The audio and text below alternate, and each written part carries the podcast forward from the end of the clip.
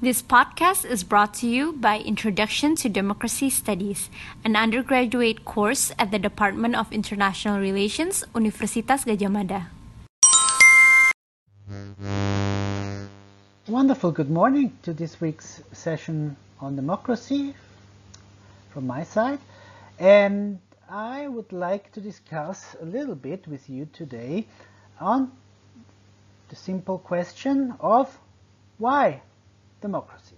So why should we opt, if we can opt for different systems of rule, uh, we should opt for democracy. So what are the reasons? And I want particularly, you know, I mean, I have a background in political philosophy also to look at questions of legitimacy and authority and to see what uh, smart people over the centuries have uh, been thinking and talking about uh, why uh, we have reasons in this regard to opt for democracy and not for other systems of rule.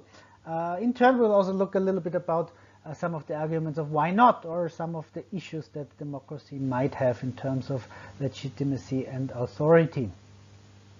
Uh, some of you already uh, took taken the nonviolence class last semester, so we already talked a bit about legitimate authority. So some of the things we will discuss here uh, might not be completely new, but I think it might uh, always be a good refresher to think about those issues in terms of uh, what they mean for democracy. Okay, thank you. Let's go to the next slide. So the question related to authority, one of the core questions uh, related to authority, we say, uh, is if I am an autonomous being, if I'm a free human being, and uh, that's kind of the standard position that we take in terms of uh, what human beings are since the Enlightenment. Uh, so if I'm a free person, an autonomous person, why should I obey somebody? Why should I obey the policeman that stops me on Jalan Kaliurang and wants to see my driver's license? Why should I obey the tax office to uh, pay my annual taxes? Uh, why should I obey uh, any rule or regulation or law uh, in a state if I don't think that might consider or might challenge that these uh, things are necessary or good or smart or whatever. So why? Um, this clearly, disobedience has something to do uh, with uh, the concept of authority. And there are different forms of authority. One of the main distinctions that I want to talk a little bit is between theoretical authority and normative authority. Uh, theoretical authority is an authority that is based on the uh, knowledge on the power, uh, not on the power, not on the knowledge uh, of uh, a person. So if I go to see an expert and uh, the expert knows more about the thing than me, uh, then uh, this theoretical authority that the expert has gives me reason to believe. This expert can, for example, be a doctor. Yeah? So I have a cough and because the doctor has studied about medicines for many years and I have not, I will go to him for advice, I will seek his advice, and he will give me reasons to believe. He might give me, uh, he might tell me that uh, to deal with my cough I need to rest or I need to kind of buy a certain amount of medicine and so on. But uh, that doesn't mean that I have to obey or follow his orders. I can still say, oh, I don't think the doctor is right, or I don't feel like taking bed rest, or I have important work to do, so I cannot do it. So theoretical authority, it does not bind us. It does not uh, uh, push us to uh, obedience.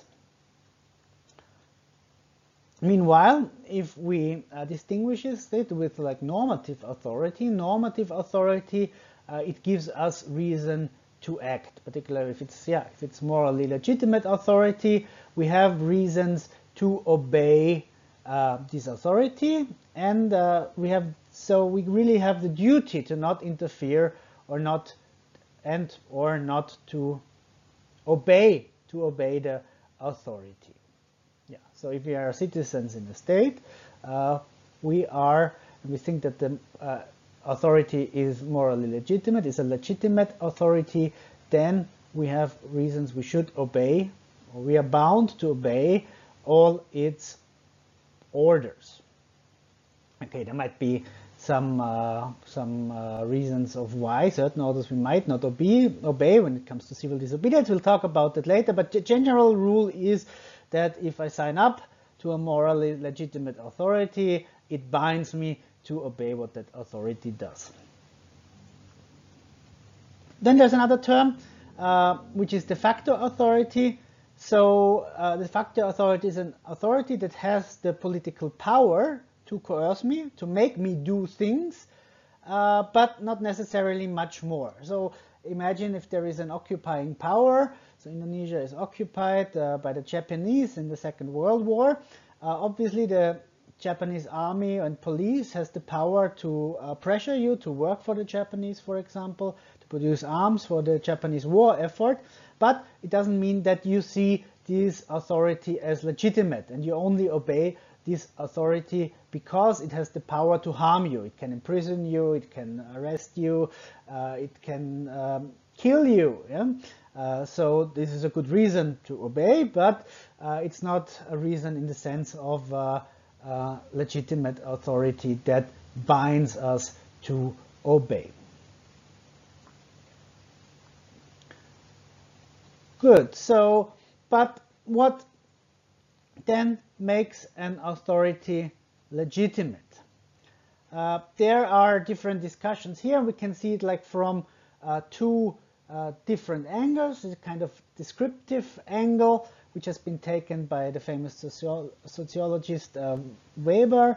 Uh, he distinguishes between traditional, legal, rational, and charismatic authority. So there's different kinds of uh, legitimacy. A traditional legitimacy comes from, uh, yeah, can be God-given or can be because uh, you are the son of the king or the tribal leader and so on. So traditional authority is either inherited or given by like kind of uh, some um, uh, other entity. So usually we have that in tribes, kingdoms, and so on. Um, so it's a form of traditional authority. Then there's legal rational authority. This is kind of what most countries and states have right now. Kind of uh, particular democracies. It is uh, authority based on the law, on constitutions, and on rational kind of uh, arrangements, institutional arrangements. So we are basically uh, the authority, the state gets its legitimacy based on the set of institutions and the constitution and so on. And there's the third uh, kind of uh, legitimacy that can come out of charismatic leadership. So someone like Napoleon or uh, uh, Charles de Gaulle or whatever. So I mean, this not, doesn't necessarily have to be a dictator, but charismatic rule obviously easily can kind of uh, move towards uh, forms of dictatorships. And obviously then there's problem like with succession once the charismatic ruler dies and so on. In terms of uh, morally legitimate uh, authority, obviously this might have different levels. Yeah? So we might kind of uh, not agree that traditional or charismatic leadership is really legitimate authority in the sense of normatively. Yeah? This is the second, like kind of the more, I think, important discussion here is uh, why do we believe that an authority is has this normative authority. There again, a number of uh, schools and discussions that have been taken uh, over time, and uh, we can distinguish between kind of two main uh, groups of reasons that are given why we should consider an authority as legitimate. The first is to see uh, authority as legitimate because it acts as a provider of conflict resolution or arbitrator. Hmm? This is for uh, particularly prominent in the contract theories. Just look at Hobbes, Rousseau, also Kant, and so on. Here, this idea is like, uh, you know, in the contract theory, we have a state of nature first, where there's kind of chaos because uh, everybody can kill each other, uh, then we decide like to form a contract that where we have an agree to an authority and the authority kind of has the monopoly of force and will take care that uh, well, if there are disputes, if there are conflicts, uh, then the authority will take care of those. And in that sense, uh, we gain something there. We gain like kind of goods of social cooperation by following the legitimate authority. Um, so this is one. The other one is kind of, uh, uh, we can argue, we can call the authority as a provider of reasons for action. We can get this argument from Plato or uh, also Raz uh, quite more prominently lately. Uh, this school says that uh, authority serve the citizens by authoritatively guiding them to follow the right reasons for action. Citizens then gain advantages by avoiding unnecessary risks, limiting deliberative cost, overcoming weakness of will, and coordination, coordinating their action. Raz calls his conception the service conception of authority. So what, what is the, the reasoning behind that? So in that sense, there are a lot of things that we have in society that we need uh, and should do, uh, and that we have reasons to. Number one is kind of all kind of coordination problems, yeah, from traffic rules, for example. So if everybody would make up their own traffic rules, we had chaos on the road.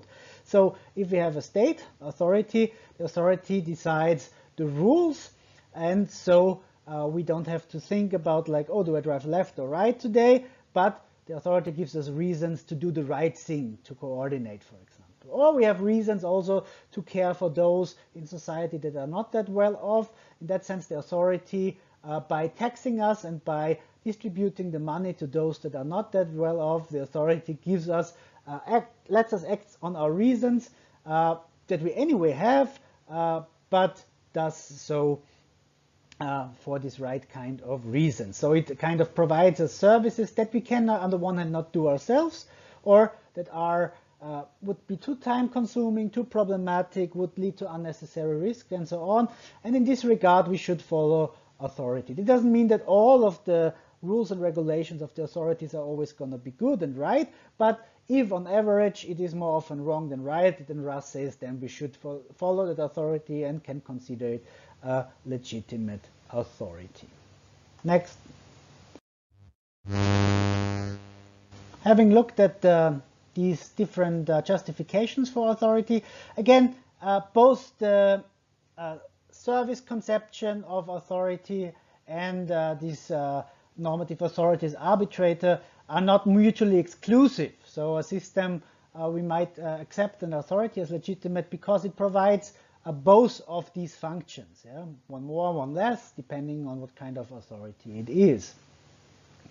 Uh, again, one thing we should not forget, uh, as Birch says, uh, we should still recognize that political authority, even uh, if we regard it as legitimate, is usually backed by the possibility of coercion, even in circumstances where the actual use of coercion is rare. Yeah, even in democracies, uh, the state will kind of use force if we do not obey the law. Yeah? It has the right to do so.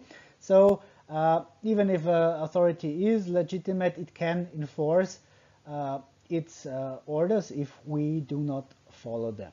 Yeah? Next.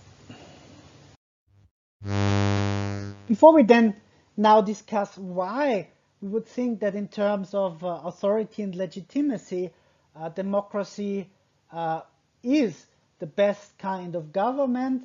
Uh, let's first take a like more cynical view. I think many of you might have heard the quote already or be familiar with it uh, from uh, Winston Churchill, who argues that, yeah, basically democracy is the worst form of government except for all the other forms that have ever been tried uh, throughout history.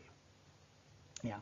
So I think uh, there is something to his point in this regard that uh, democracy is hardly, or at least democracy, uh, the way we have it in any country around the world, is hardly the ideal form of democracy. So there is something between an ideal we have of, a, of dem what democracy can be, and we have like democracies. Yeah?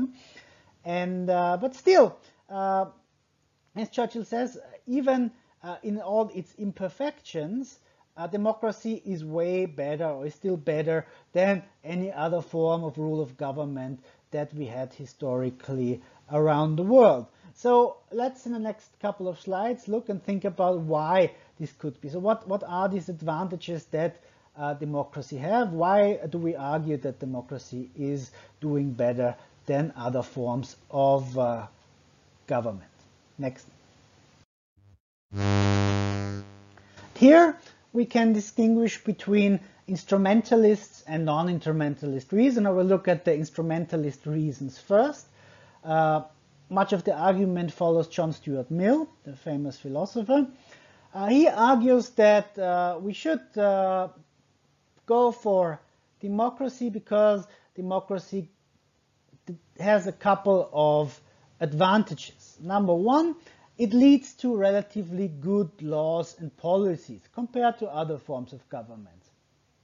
This has two reasons. One, strategically, uh, because as people can vote in democracies, uh, it forces decision makers to take into account the interests, rights, and opinions of most people in society.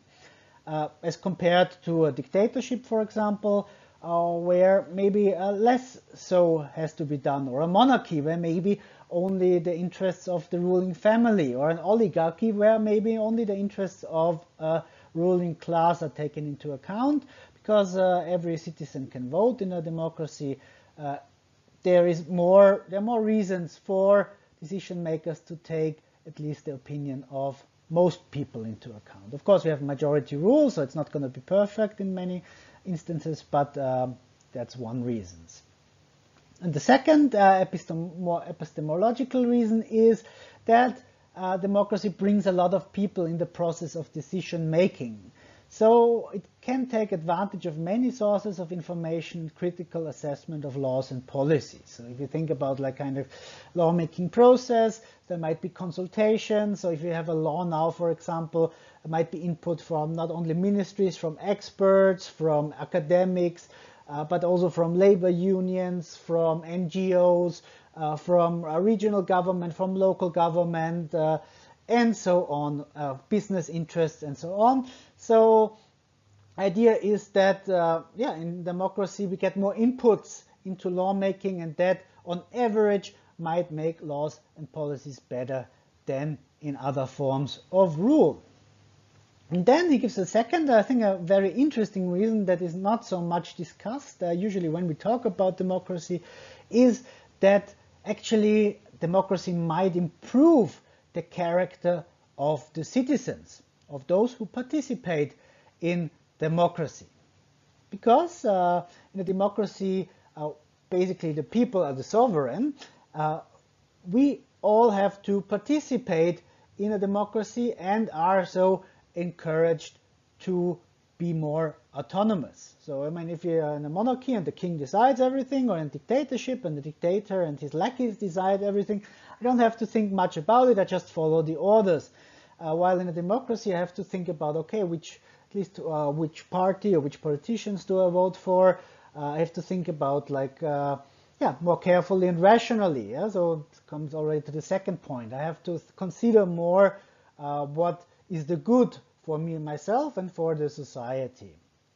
And thus, democracy tends to enhance the moral qualities of its citizens because they have to think more, they have to deliberate more, and so on. So this is one argument. Of course, we can uh, discuss if that is true, if that is true for all democracies, uh, but I think it's a very interesting reason. So let's look uh, at uh, some other reasons next.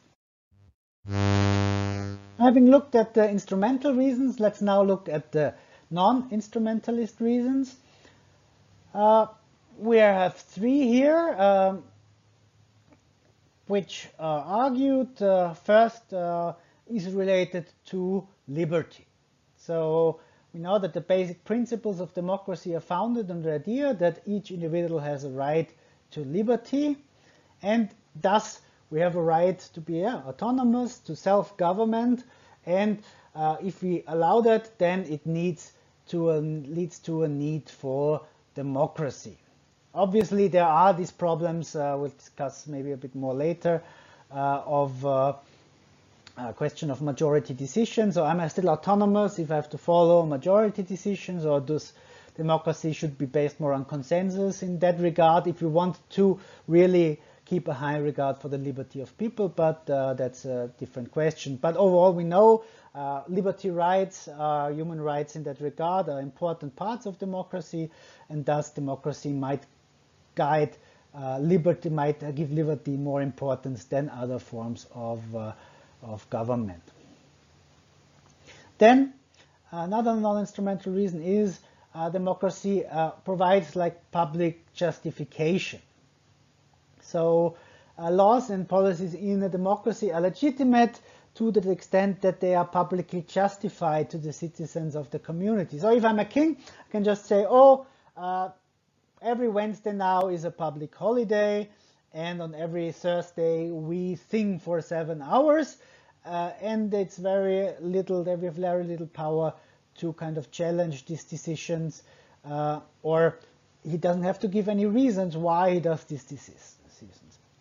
Meanwhile, in a democracy, the idea is that uh, we would get more justification through the democratic process, uh, through our inputs as citizens in the lawmaking and policy-making process. Uh, basically, we argue, there's this argument, and we provide each other with acceptable reasons for why things are done in a certain way, which does not happen that much in other forms of government. Next. The third, I think, one of the uh, also important reasons for why democracy might be the most legitimate uh, form of governance is uh, because uh, of equality. Yeah? Uh, democracy treats uh, persons as equal and given that we might want different things. Yeah? In a society we might have different talents, we might have different wants, we might have different needs, we might disagree about a lot of many things, yeah? which is the best um, way to tax people, which is the best uh, religion, which is the best way of organizing an education system, uh, what is important in life. But uh, it allows us to come up with uh, decisions even if we agree about a good many things. And in this deliberation process, ideally, uh, in a democracy, all persons are treated as equals. And uh, obviously also the idea is that in a democracy the laws and so on uh, policies treat everyone also equally. So like kind of we are both equally uh, involved in the process but also treated equally under the law in a democracy. And so, yeah, democracy kind of tends also to kind of create more equality than other or take equality as a more important value as other forms. Next.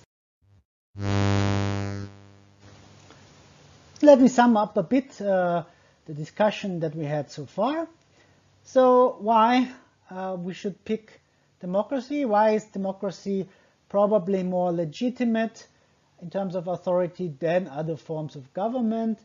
Uh, because as we have already discussed, uh, the instrumental and non-instrumental reasons, democracy might be seen as more legitimate by its subjects than other forms of governance. Yeah, we can think here again, go back to um, the reasons of uh, government or um, authority as arbitrator or authority as kind of a service conception. A democracy might be both, so it might be better in resolving conflicts, uh, non-violently and it might be better in terms of providing services.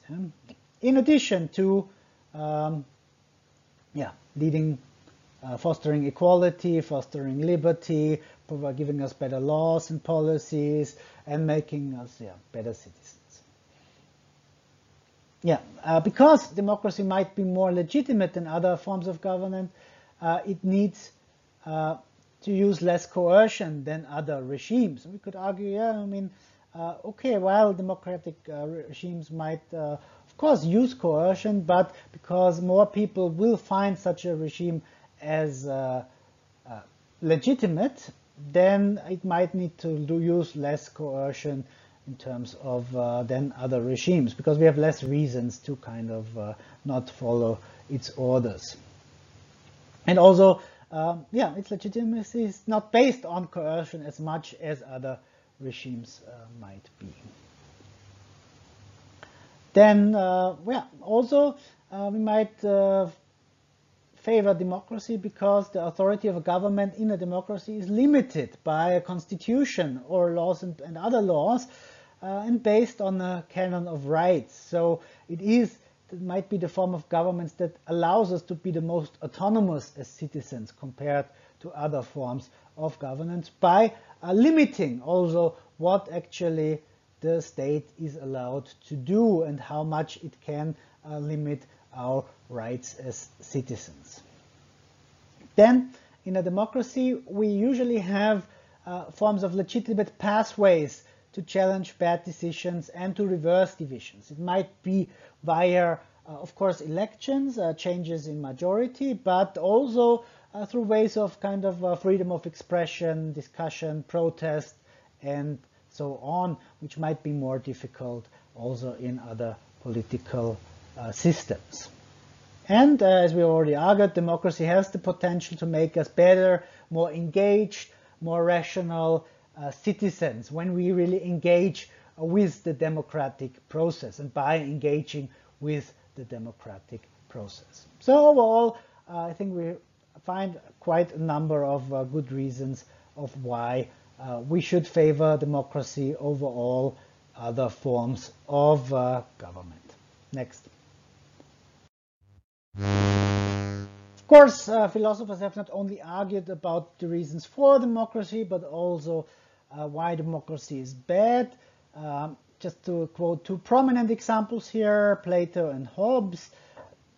Plato argues that in a democracy, those who are experts at winning elections and nothing else will eventually dominate democratic politics. So there will be a basic class or caste of politicians, political operatives uh, that uh, will kind of use uh, the democratic process and subvert it uh, for their own interests. And uh, Hobbes, uh, not as similar, but also an argument that is related to kind of voting.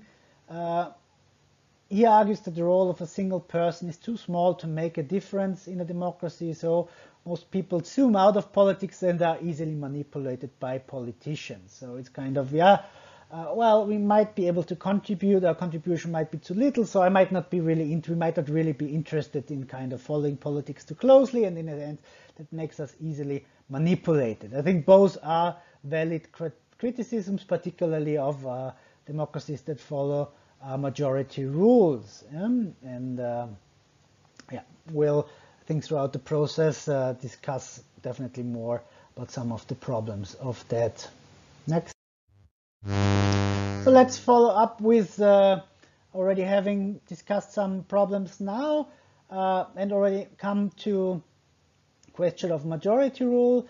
Yeah, one uh, aspect of many democracies is problematic uh, in terms of authority and philosophically is uh, yeah majority rule because uh, it is obviously clashing with some values in terms of equality and uh, liberty. And this particular in cases of where we see like what we call the tyranny of majority and or where we have persistent minorities. Yeah? So cases where the majority just does not take too much interest in what the minority thinks and uh, where minorities always are part of the majority, uh, the minor are the minority, so never or very rarely have the chance to decide something in a democracy. There, obviously, a democracy, a democratic regime might be seen as uh, less legitimate or illegitimate by those people who are in the minority, which is a obviously a problem. Yeah? Then we have uh, based not only on this, but there's a whole range of question of uh, when are we then justified? So if democracy, if you're part of the deliberation process, at least as voters, uh, living in a democratic regime, we have rights. Um, when uh, are we allowed? Are we allowed at all in a democracy to kind of uh, disobey the laws? Because I mean, if we accept the authority as legitimate, then uh, are we even allowed to obey authority in a democracy? When are we allowed to uh, proceed with civil or political disobedience in democracy? Of course, there's a long of course, uh, discussion about this and many viewpoints. I don't want to go too much in the details here, but I think it's a question we should keep in mind uh, when also discussing democracy. Uh, Birch, in his book, argues that there are three reasons why people would reject a political authority uh, could be the objection to the composition and boundaries of the political community. So, uh, as many of you also take the ethnic conflict course, I mean, this is kind of uh, one prime example. If there are different ethnic groups in a in a state, and some are the minority, and uh, they would want their own state, for example, because they feel they are mostly overruled by the majority. This could be one of the reasons here. Or could be objection to the constitutional arrangement within the community. Maybe we want more direct democracy or uh, more minority protections and so on.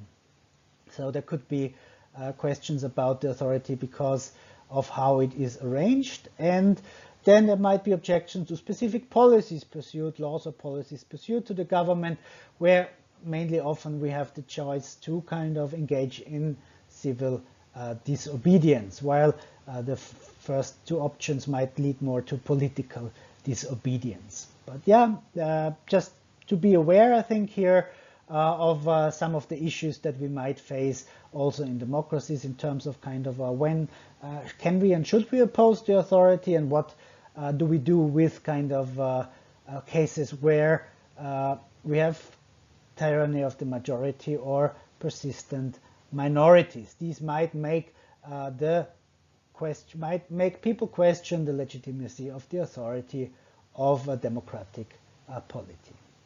Next. One other uh, challenge to kind of why should democracy be the best form of governance has been come from the uh, political left, uh, from the socialist direction, uh, where, uh, and of course, the observation is quite right that there is uh, some connection between uh, liberal democratic states and capitalism. Yeah? So most early democracies have developed in uh, states that then also have uh, taken on uh, capitalism as the economic system. And then the question is how intertwined actually are liberal democratic state and capitalism. So can there be, I mean, we know probably from China that there can be capitalism without democracy, but can there be actually democracy without capitalism? Uh, and uh, how do they go together? And um, look at uh, some of the uh, thinkers here.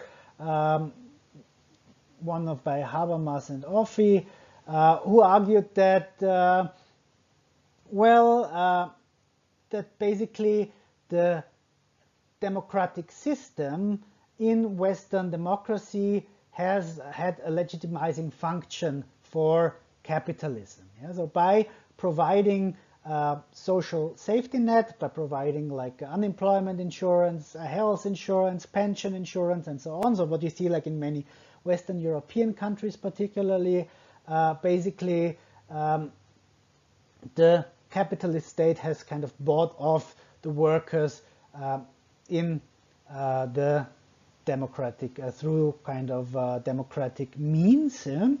And uh, but they found like that in the late 1970s, early 1980s, beginning from the oil crisis, basically uh, this whole system of legitimation has begun to break down. And I think this is a valid observation. I mean, if you look now at many countries, we have kind of a crisis of democracy in many things, uh, rise of right wing, rise of authoritarianism, and much of this has to do that a part of the working class has kind of moved, uh, has been moved towards uh, right wing parties, uh, xenophobic policies, and so on. uh, because uh, neoliberalism has minimized, has attacked this welfare state and has created more uncertainty for people, particularly lesser well-off people in uh, capitalist countries. Eh? So it's interesting to follow the thing. So maybe we can argue that, yeah, democratic systems have lost some of their legitimacy because they cannot provide that well or have not provided that well anymore in terms of a welfare state for many of the working class and lower classes in society.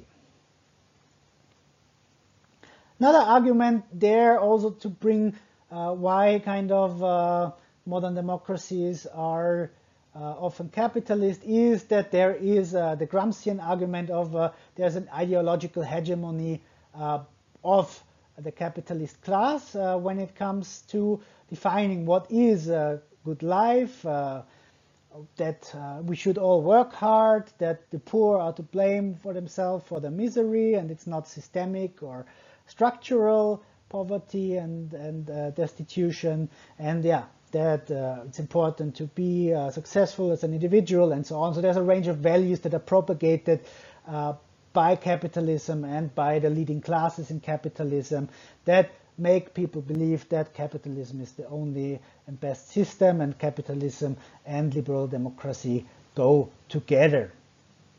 Uh, I think it's also an interesting discussion to be had and hopefully we can have more of this discussion also in how far uh, we can think of a liberal democratic state without capitalism um, and uh, how these two go together.